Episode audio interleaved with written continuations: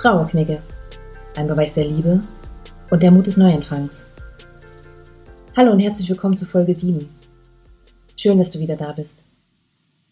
Heute bringe ich dir einen Impuls von Dietrich Bonhoeffer mit, denn er sagte folgendes.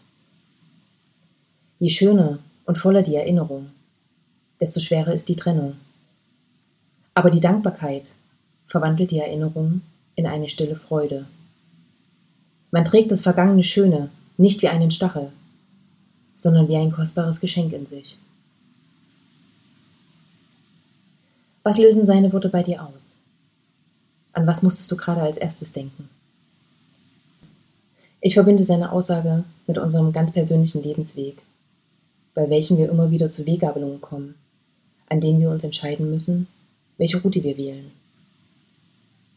Für mich habe ich die Erfahrung gemacht, dass der Zweig der Dankbarkeit immer der hellere Pfad ist.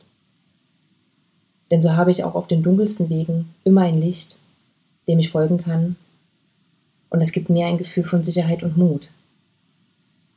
Und diese Entschlossenheit kann ich so leichter aufbringen, um mein verändertes Leben nun wieder selbst gestalten zu können. Lies seine Gedanken gern nochmal in den Shownotes und wenn du möchtest, denk gerne einfach in Ruhe mal darüber nach.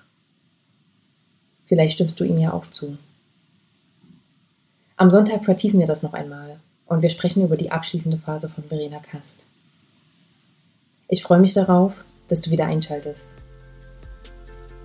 Bis dahin wünsche ich dir eine liebevolle Zeit. Von Herzen für dich, deine Luisa.